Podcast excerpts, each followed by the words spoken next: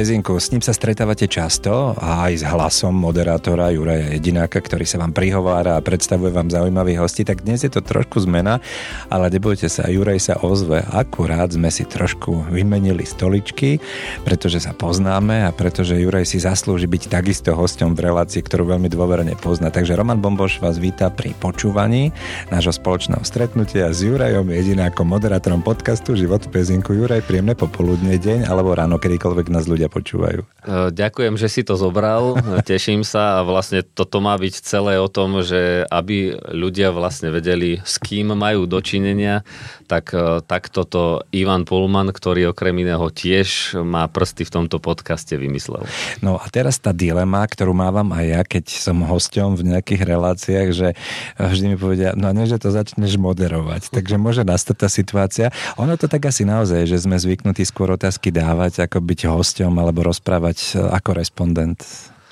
E, ja sa pokúsim nespraviť ti to. Ale áno, sme zvyknutí a my tu veľa rozprávam aj s našimi hostiami, poslucháči, ktorých sme si už za, teho, za toho pol roka vybudovali, tak vedia, že sa snažíme, aby to bolo pestré a verím, že k tej pestrosti e, prispieje teraz aj to, že na chvíľku to aj niekto iný odmoderuje. No budeme hovoriť o tom, ako sa Horavák ocitol v Pezinku, čo rozhodlo, že práve sem prišiel a že či horný chlapec v Malých Karpatoch zvláda Malé Karpaty, či mu nie sú prímalé. Samozrejme, že tých tém bude oveľa viac, ale poďme k tomu základnému. Ty naozaj nie si Pezinčan, aj keď teraz už sa zaň môžeš považovať. Ako sa Horavák dostane do Pezinka? Tak Pezinčan som už nejakých 12-11 rokov čiže oficiálne. Myslím, že to už je dosť a môžem sa nazývať Pezinčanom. Ako sa Oravák dostane? No, je to komplikovaná cesta, vždy je to tak, že najskôr ide človek na vysokú školu, to bola Banská Bystrica, tam si nájde frajerku, potom je neskôr z toho žena, no a potom rieši čo so životom a ten život priniesol možnosť toho, že ja som vždy bol taký, že autičkár, túžil som testovať auta a tak ďalej, no a prišla ponuka z Motorpresu, ktorý inak kedysi externe vyrábal pre rozhlas reláciu Pozor zákruta, bol to Jan Korecký a spol. No a takže sen vyzeral, že sa stane skutočnosťou, ale po roku sa to celé zrútilo. Ale už som bol teda v tej Bratislave, do tej Bratislavy za mnou prišla aj Stanka, ktorú ty poznáš tiež. E, poslucháčov môžeme povedať, že teda je to moja manželka a už sme to ťahali tu a v Bratislave sme sa stretávali s takými vecami, že pod oknami sme často počúvali, že fuj, tie stromy smrdia že tie vtáky ako nahlas spievajú, rušia nás každú chvíľu. Húkačka bývali sme na Kominárskej, čiže no, na Trnavskom mýte, no, vieš, že tam je nemocnica, takže tam to všetko húkalo. No my sme boli z toho zúfali ako ľudia, ja z Oravy, Stanka z Modrého kameňa a spoločne už vtedy sme cestovali po svete a milovali sme hory a milujeme ich dodnes. dnes No tak sme si povedali, nie, tak toto musí skončiť, ideme niečo nájsť, kde budeme žiť v kľude a teda padla voľba na Pezinok a som rád, že padla táto voľba, lebo vtedy sme si vždy hovorili, že No tak e, raz, keď budeme mať dieťa, tak tam bude pokoj, tá cestička v tom Vinohrade, tie Karpaty, tam nezrazí ho auto a teraz to všetko prišlo a do toho prišla aj korona a vtedy sme to už velebili dvojnásobne. Ja som eh, Račan, keď tak môžem povedať, aj keď teraz v Rači teda už nebývam, ale vždy to bolo tak blízko a keď boli vinobranie, tak sme chodili, alebo keď sme sa len z tej Rače išli bicyklovať s chalanmi, s partiou, tak tiež smer Jur, smer Pezinok. A čo mňa fascinuje na tomto mieste sveta je, že tie Karpaty sú síce malé, ale oni sú neskutočne malebné. Aj keď teraz je tá doba, že si všetci fotia a robia si selfiny, tak tie Karpaty sú tak zafarbené, že niekedy mám pocit, ako keby som bol niekde v Toskánsku možno. Veľmi príjemne na mňa pôsobí celé to prostredie.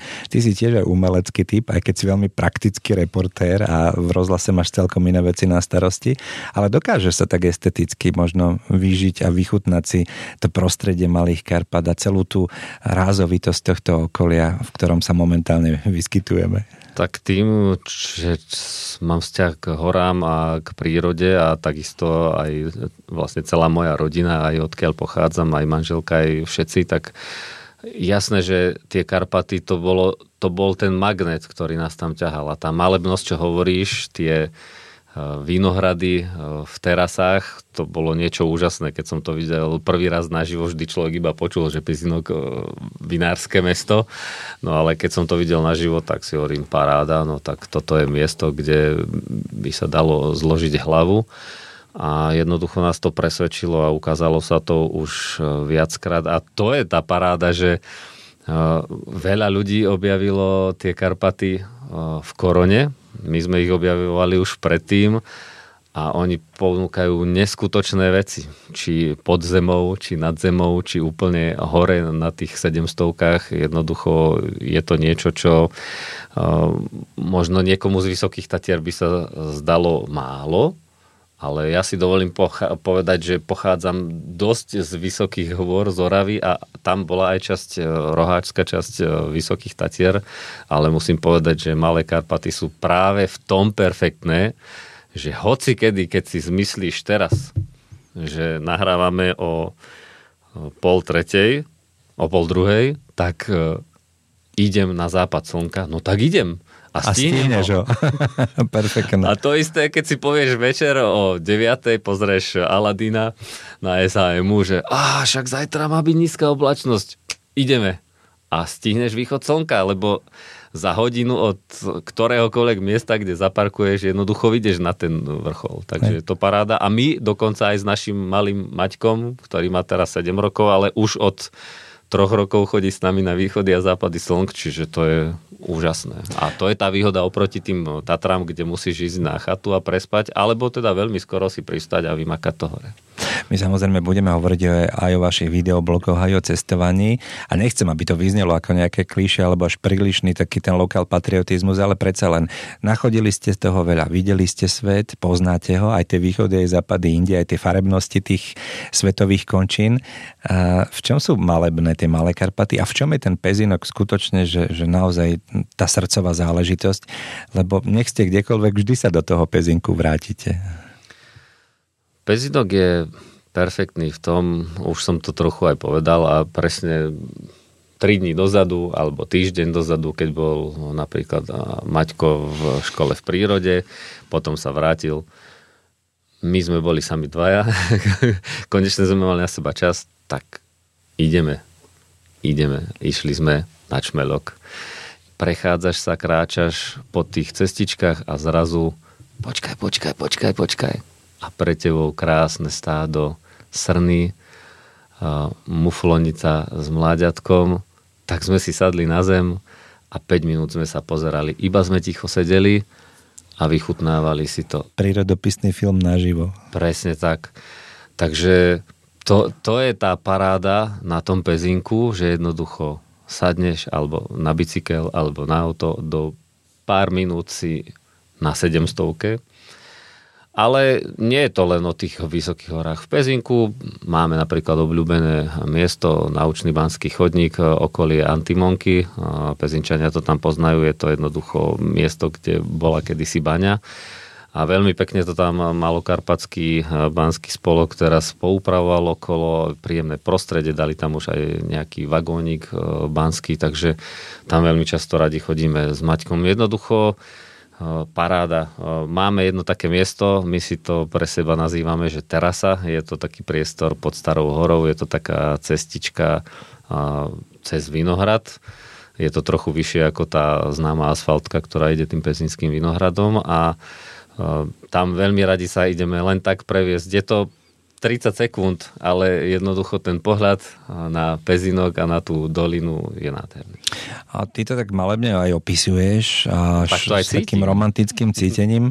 A teraz tá druhá strana je, že keď teda spomíname tvoju prácu v RTVS, či už v televízii, alebo aj u nás v Rádiu Slovensko, tak ty si aj parlamentný spravodajca, ty sa často dostávaš do tém, kde si to medzi sebou doslova rozdávajú na ostrej noža politici a tak ďalej. Že či je to aj o tom, že potom tie Karpaty, ten Pezinok a všetko to malebné, čo si opísal, je to na to vyváženie tých životných hodnot, lebo predsa len človek chce či nechce.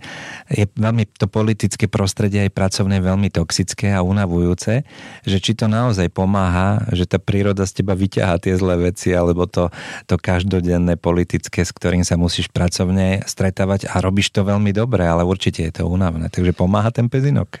Ja si myslím, že už aj v tej otázke sa skrývala odpoveď. Ja som mal v rámci svojho vysokoškolského štúdia aj psychológiu a tam teda veľmi zdôrazňovali, že dôležitá je psychohygiena. Ja si to beriem k srdcu a od začiatku, odkedy, odkedy som začal vôbec kdekoľvek pracovať, tak som si hovoril, že musí byť pracovný život a musí byť súkromný život a tá paráda je na tom to, že sadneš na hlavnej do vlaku, vystúpiš v pezinku a je to spláchnuté. Prídeš domov, prejdeš sa pešo po pezinku a jednoducho zabudol si na všetky starosti v práci. Ak si nezabudol, tak sa o nich porozprávaš s manželkou. No a potom môžeš ísť do toho vinohradu na tú terasu alebo na ten čmelok, na tú 700 pozrieť si 176. západ slnka na tom istom mieste, ale Kde zase... svet plyne úplne iný, inak ako áno, v tej. Národnej rade možno. Ale vieš, predsa len tých tém tam máš neurakované okolo, však skládka, alebo pani prezidentka, to je tiež pezinok svojím spôsobom, takže tá práca si ťa našla aj takto. No ale máme aj ten e, podcast Život v pezinku, v ktorom vlastne aj teraz vystupujeme, no a práve tam je tá možnosť sa realizovať aj inak lebo ideme predovšetkým zatiaľ po tých témach, ktoré nie sú až také problematické s výnimkou, povedzme, keď sme mali hostia primátora Romana Máča, ale aj to bola v podstate zatiaľ len, že zvolili ho a aké má plány, čiže nejak zatiaľ sme ho konfrontovať nevedeli s realitou, to urobíme potom. No a to sú tie témy, kde si to už potom vieš vychutnať, to poznáš e, sám, že keď v práci robíš niečo vážne a teraz zrazu máš možnosť sa zvedavo pýtať, že nemusíš e, sa na to pripravovať šialene, naštudovať všetkých 50 zákonov k téme, ale môžeš položiť zveda, zvedavo otázku a nikto ti to nebude vyčítať, že e, prečo tam začali to zlato ťažiť, tak sa dozvieš perfektné a zaujímavé odpovede a to je tiež ten relax a to je tiež súčasť e, pezinka. Ale predsa len si na púze diania. Keď hovoríme teda o tvojej práci v RTVS, tak je to to, čo aj kreuje našu spoločnosť, čo je v našich životoch neustále sledované, čiže aj ty si pod tým drobnohľadom, pretože si tými našimi ušami a ústami, ktoré sa pýta politikov. A nosíš si to domov predsa len? Lebo tie Karpaty sú síce dosť veľké, keď sú malé, ale neviem, či stihnú vyťahať všetky tie problémy sveta, s ktorými sa denne stretávaš, pretože sú to naozaj vážne veci. Od parlamentu cez úrad vlády až po tú každodennú nejakú, ja neviem, aj regionálnu politiku. Tak je to tam, ako som e, človek taký istý ako všetci ostatní a e, tiež pôjdem v predčasných voľbách sa postaviť za plentu a niekoho musím zakrúškovať, takže jasné, že to zasahuje aj mňa a týka sa ma všetko to, čo vymyslia v tej Národnej rade. Ale budeš sa možno čudovať, ale aj vďaka tej práci v tom rozhlase teda a vďaka tým diskusiám z prvej ruky, vďaka tomu, že občas idem do toho parlamentu, tak si dokážem nejak ten odstup od toho držať a možno práve tým, že sa vybúrim v tých témach v tom éteri, tak potom ma až povedzme tak nezasahujú. Ale tak zase aj doma idem na Oravu a s mojim otcom sa pohádame o politike, no takže je to normálne, je to bežné, asi to poznáš aj ty, poznajú to všetci. Hej. Je to takže... taká naša normálna klasická kultúra, ktorá je potrebná, lebo potrebujeme tie emócie vyventilovať. Prejdeme aj k tvojej ďalšej vášni, čo je cykloturistika, ale ešte predsa len jedna otázka tohto typu. A tam také porovnanie. Pamätám si, že keď som išiel robiť rozhovor eh, s hokejistami, s reprezentáciou, ktorá sa pripravovala na svetový šampionát, išiel som v čase, kedy odišla tá stará zlatá generácia a prišli noví chlapci, ktorých sme nepoznali do tvári. A mm, to bože ešte keď nemali tie prílby, v ktorých ich sledujeme v telke, tak ja som netušil, ktorý je Gernát a tak ďalej a tak ďalej. Vám sa teraz dosť často menia tí ministri a rôzni štátni tajomníci, že či tiež niekedy aj netápe, že, že vlastne koho zastupuje ten, ktorý človek, lebo tá fluktuácia teraz v poslednom čase bola veľmi výrazná. Radšej sa ma prosím ťa nepýtaj, nezačni ma skúšať. Že kto je aký minister. Lebo fakt aj ja v poslednej dobe si to musím veľakrát jednoducho pozrieť, lebo rozmýšľaš, aha, tento už nie, a kto ho nahradil? No takže áno, aj ja musím si tých hokejistov a tých politikov, politikov naštudovať. No. Hej. Študuj, študuj, robíš to výborne a tešíme sa na to, takže určite okrem života v Pezinku a tohto podcastu počúvajte aj Radio Slovensko, kde Juraja si budete môcť vychutnať v tej inej dimenzii a v inom rozmere. A ak ho stretnete na bicykli, tak to je celkom iný Jura jedinak aj s rodinkou, pretože on vníma tie krásy sveta takisto potom aj cez kameru špeciálne. Tak poďme k tomuto, pretože ty si si zajazdil cez Áziu, cez viaceré kontinenty. Počas covidu si Slovensko objavoval takisto na bicykli a videoblogy, ktoré robíte aj s manželkou, aj so synom, sú veľmi populárne. A snažíš sa ukázať ten svet v tej jeho pestrosti, alebo čo bol takým tým hlavným zámerom, lebo robíte to entuziasticky, ale napriek tomu aj veľmi profesionálne. Človek má pocit, že tam je s vami na tom bicykli, keď nejazdí. Stačí, že sa na to pozera. Ono sa to začalo tam v tej Banskej Bystrici na, alebo po vysokej škole. My sme so Stankou, s manželkou teda mali o, taký sen, že vždy sme pozerali BBC-čkové dokumenty a tie už vtedy boli famózne. Dnes sú o 20 rokov zase ďalej a to je neskutočné, čo oni dokážu urobiť. A my sme vždy chceli robiť nejaké, že buď prírodopisné alebo cestopisné, presne takéto veci a, a tak sme si kúpili takú ručnú kamerku a skúsili sme niečo natočiť. To, to úplne prvé bola naša cyklistika o, cez Švajčiarsko do Talianska a zaniesli sme to jednému nášmu dnes už kamarátovi Mirovi Zaďkovi a mm, on vtedy robil na, a aj dnes robí na osvetovom stredisku Banskej Bystrici. Chceli sme to dať na jednu súťaž, ktorá sa volá Cineam a dodnes funguje to súťaž pre amatérských filmárov a ten nás zvozil totálne pod čiernu zem. My sme boli nadšení, že ako dobre sme to vyskladali, že tá hudba, ten Coldplay, ako tam sedia, to ju, to ako perfektne tam ladí a teraz tá sprcha prišla. Ale neodradil nás a dal nám šancu potom znova a šli sme nejak po tých súťažiach a vlastne nechcem teraz hovoriť o tom, že ako sme sa umiestňovali postupne, sme získali aj nejaké ceny, ale podstatné je to, že tí porodcovia, ktorí sedia v tých amatérských e, súťažiach, e, robia s nami aj workshopy a tie nás posúvajú ďalej. A to je odpoveď na to, čo si hovoril, že, že vlastne my sa snažíme to robiť aj e, s filmárským remeslom, aby to vyzeralo a zároveň chceme ľuďom dať aj nejakú informáciu a na tom na to, našom YouTube kanále Cestovateľia vlastne to máme rozdelené do takých troch častí, že jedna časť je že cyklistika, druhá časť je že pešia turistika a tretia časť sú také, že pastva pre oči sme si to nazvali, že to sú len videá bez v odzovkách kecov, iba obraz.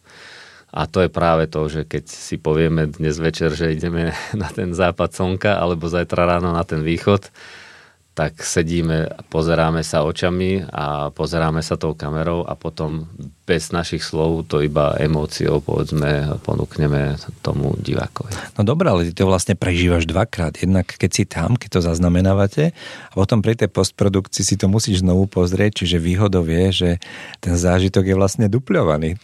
A to je na tomto perfektné, že ty si mal tie zimomriavky naživo, keď si tam sedel a potom sedíš v tej strižni a wow, to bola paráda, až teraz máme ešte zimomriavky z toho, ale je to aj zase taká nevďačná úloha, lebo nemôže to mať dve hodiny, nemôže to mať hodinu, takže v tej strižni potom prichádza aj ten zápas, že čo dať von. Čo vystrihnúť, mm. že toto je pekné, toto je pekné, ale práve aj to nás naučili na tých súťažiach, že nemilovať svoje obrázky a jednoducho dokázať urobiť aj ten delete a vtedy, vtedy to môže mať potom tú kvalitu.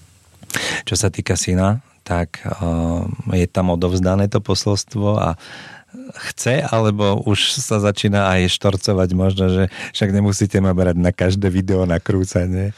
Našťastie zatiaľ to neprišlo, ale my, ani my všetko netočíme. V určitej fáze ten YouTube kanál má nejaké 4 roky. Sme si povedali, že jednoducho musíme si to aj niečo nechať iba pre seba. A práve o tom to je, že sme teda zvolili takú taktiku, že niekedy si ideme obzrieť genius loci lokality, že len tak sa vezieme bez nákladu, bez kamier, bez statio a bez toho všetkého, čo inak bežne potrebujeme a obzrieme si to. No a práve síce okľuko, ale vraciam sa k tej tvojej otázke na Maťka. Maťko sám niekedy v 7 rokoch povie, že stalo sa nám to teraz 2-3 dní dozadu, že poďme na západ slnka.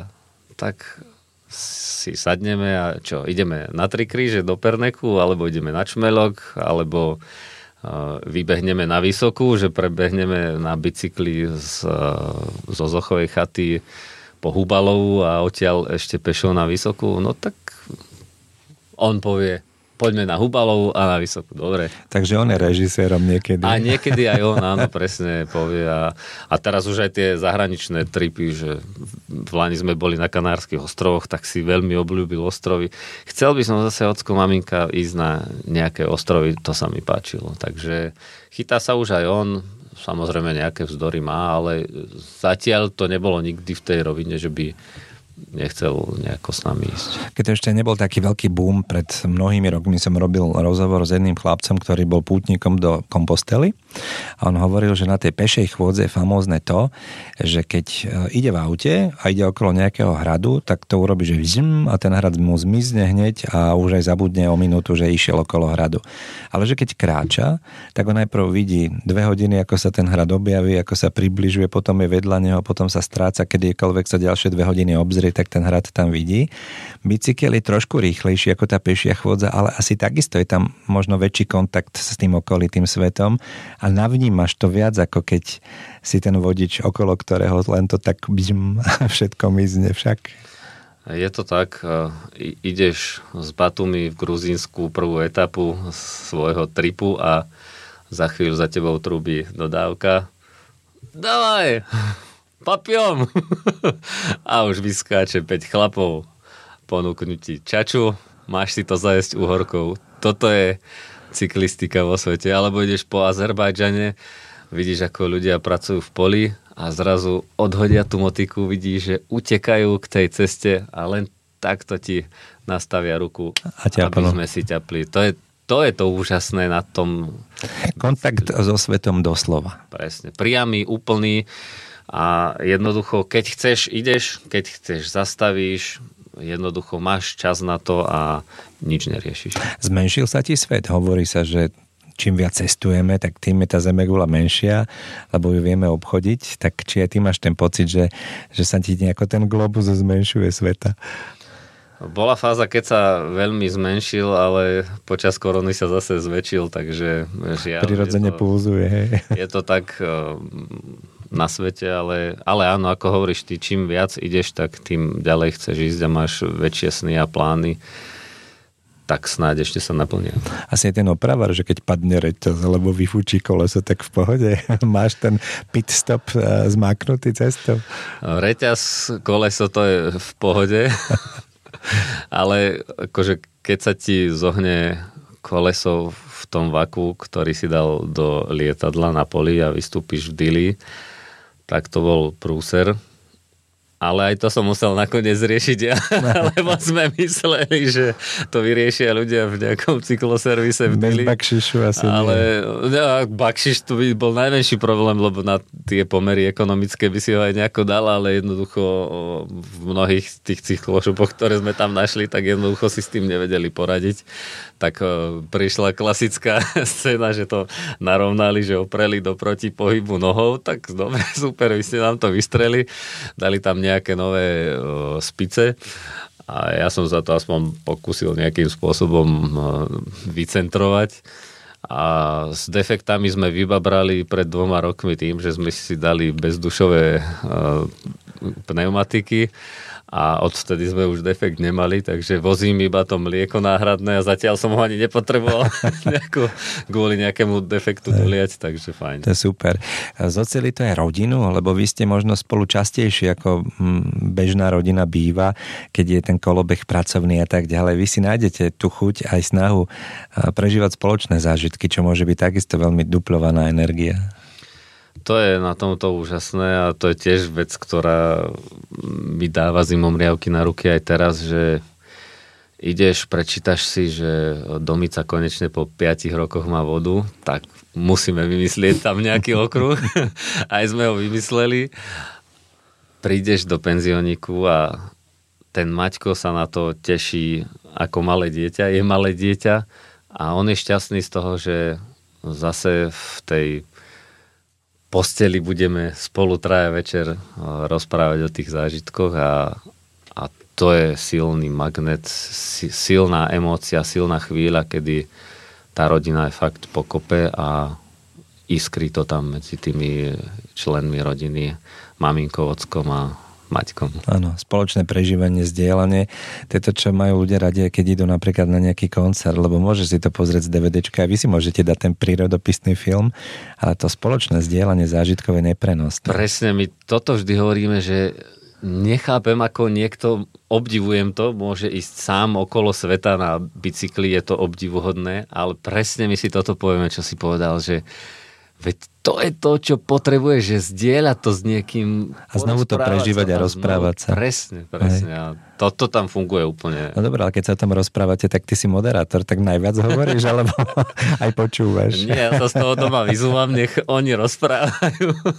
nech Stanka a Maťko rozprávajú a tešíme sa potom z toho, všetci sa do tom smejeme. Hej. Keď spomíname to rozprávanie, tak samozrejme dotkneme sa aj tohto podcastu už dlhšie pár mesiacov ozvučuje, že ter v okolí Pezinka, tak je to asi iná práca ako tá naša v RTVS, ale zároveň je to aj taká tá regionálna, kde si na tepe diania možno viac, lebo si pamätám, že boli časy, keď som mal keď som ešte spolupracoval napríklad s televíziou Ružinov, oveľa silnejšiu spätnú väzbu, keď som v Ružinové býval od tých ľudí, od tých susedov, že ma videli, ako keď ma počuli v rozhlase, lebo to bolo priamo, bolo to tam a suseda zase a tak ďalej. Takže asi aj ty to tak vníma, že netreba deliť médiá na veľké a malé, lebo dôležitý je obsah a dôležité je to, že, že posunúť tú informáciu, čo aj teraz vlastne robíme. Presne, no na začiatok, aby som nepovedal, tak pres, nezabudol, tak poviem, že už aj baby, kde sa chodím strihať, mi hovorili, no videla som fotky, keď ste minule dávali z toho podcastu a už som si hovorila, že musíte sa prísť ostrihať. a ste tu. A to je to na tom tepediane, áno. Presne. A je to strašne milé mne sa to veľmi ráta a ako ty hovoríš, ja som si hovoril, prídeme do Pezinka, ja som pivár, naučím sa niečo o víne.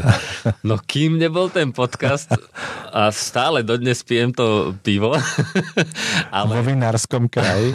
No, dúfam, že ma nezbijú po tomto podcaste Pezinčania. Ale uh, o víne už sme mali uh, podcast a bol perfektný, dozvedel som sa skvelé veci, takže a zobral som si k srdcu aj to, že to víno teda treba, tak postupne aj trošku vínko pijeme. No a je tam toho veľa. Naposledy sme robili o spomínaných baniach e, pezinských. To bolo perfektné. O tom podzemí už som vedel niečo, lebo sme robili aj my nejaké dva tie videovlogy. Ale keď ti to hovorí profík, odborník a dokonca človek, ktorý kedysi v tej bani hľadal ten antimón a podobne, tak to znie úplne inak. A presne, vždy som si hovoril, do keľu na základe čoho ja mám voliť primátora. a teraz už sa človek do toho postupne dostáva do toho diania a verím, že teda aj ľudia v Pezinku, ktorí možno to brali nejak okrajovo, že aj vďaka tomuto podcastu, hoci sú Pezinčania aj starší odo mňa a skúsenejší, že sa dozvedia niečo nové. A to je presne tá výzva, tá pracovná, že síce je to jednoduchšie, ale možno ani nie jednoduchšie na tú prípravu, lebo vieš, keď chceš diskutovať o nejakom zákone, ktorý schválil parlament, tak si prečítaš pár paragrafov a vieš diskutovať, ale o tom športe v meste je to povedzme náročnejšie. Z akého zdroja budeš čerpať? Môžeš sa porozprávať s pezinčanmi, čo si o tom myslia, s, kol- s kmi, so susedmi a podobne a potom prídu tí zainteresovaní, ktorí to majú riešiť a m, mm, tak musíš sa ich pýtať potom, že čo s tým. No dobre. Primelo ťa to k tomu, že prejdú roky a Juraja Jedináka nájdeme na nejakej kandidátskej listine, alebo tú politiku poznáš, lokalitu poznáš, že čo s tým ďalej? Fúha, no tak toto asi zatiaľ som ani nemal záblesk nejakej takejto myšlienky. Viem, koho by som možno do toho chcel, že donútiť, že chod tam, Hej. ale ja by som toto ešte asi nie, nie, nie. Zas v takom leveli nie som a neviem, asi, asi mám toho pokrk z tej práce, Takže ja chcem mať... Musel by si no. častejšie potom vybiehať na tie kopce malých Karpat, aby si pra... ten detox mal. No potom by som na to nemal čas. Nemal asi, čas, no. tak by si si spravil tam nejaké jedinákovo sídlo. Inak jedinák je zvláštne meno. A v čom si jedinečný, keď sa vieš sám zhodnotiť? Fúha, no tak to neviem, ale keď hovoríme o mene jedinák, tak som zistil, že aj v Pezinku sú e, jedinákovci a relatívne dosť. Ja som si myslel, že to je teda Že budeš jediný jedinák. A ideš hrať badminton a v badmintonovej hale stretneš pána jedináka, ktorý pochádza z Kisúc pôvodom, tak hneď začneme diskutovať o tom, že či nemáme nejaký spoločný koreň. Takže aj toto je to príjemné na Pezinku zistenie, že zrazu jedinákovcov, čo som si myslel, že teda boli niekde v nejakom regióne, tak ich je dosť aj tam. Hej. Čo ťa čaká v najbližšom období, možno aj v rámci e, pezinských vecí a možno aj v rámci toho väčšieho globálneho aj pracovného, možno životného? Tak v rámci pezinka... Pýtam sa aj preto, pretože dodatočne ti samozrejme aj v mene posluchačov tohoto podcastu želám všetko naj k tvojim už dožitým 45. narodeninám. Ďakujem. Ta, takto to zase Ivan Pulman vymyslel.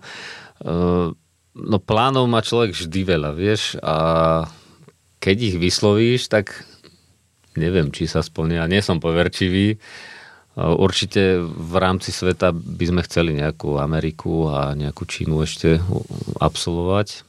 A v rámci Pezinka a Karpát máme tých plánov strašne veľa. Obzreli sme si akorát nedávno zase nejaké genius loci, ako sme už spomínali a veľmi nás teraz priťahuje Egreš. Takže tam by sme chceli možno nejaký podcastik natočiť. Uvidíme. Katarínka, tá je veľmi známa ale tiež sme si tam prebehli akurát teraz pár dní dozadu nejaký okruh, ktorý by sme chceli spraviť. Myslím si, že je zaujímavý a určite je výzva aj pre Pezinčanov a Malokarpaťanov nejakým spôsobom spracovať to zase tak, že by to bolo zaujímavé. No a v rámci podcastu Pezinok ja dúfam, že spolu s Ivanom to dokážeme potiahnuť nejaké obdobie. Uvidíme, ako pôjdu tie témy, ako sa nám bude dariť, ako bude rast tá počúvanosť a verím, že ľuďom ešte prinesieme veľa zaujímavých e, podcastov. Určite jedna z tém by mala byť e, cykloturistika. Tak uh, uvidíme, ako sa to podarí a určite by sme chceli hodnotiť aj nejakú inárskú sezónu a tak ďalej, čiže je veľa tých tém, ktoré chceme ešte spracovať a postupne pôjdu na rad. Ale páči sa mi, že ty mm, tak rovnako hodnotíš dôležitosť tém, lebo Amerika a Egreš sú na rovnakej úrovni. Čiže ten svet ako taký je v podstate rovnaký, nech si kdekoľvek, len si ho treba užiť.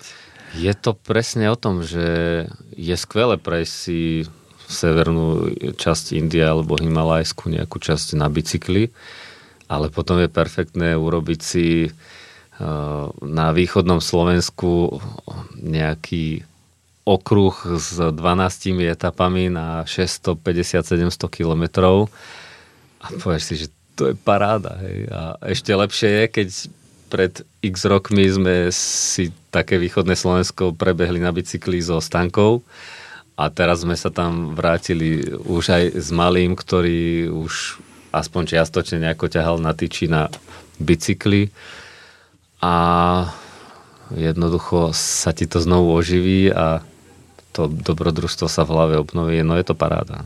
Nech máš tých dobrodružstiev, tých pozitívnych čo najviac v živote.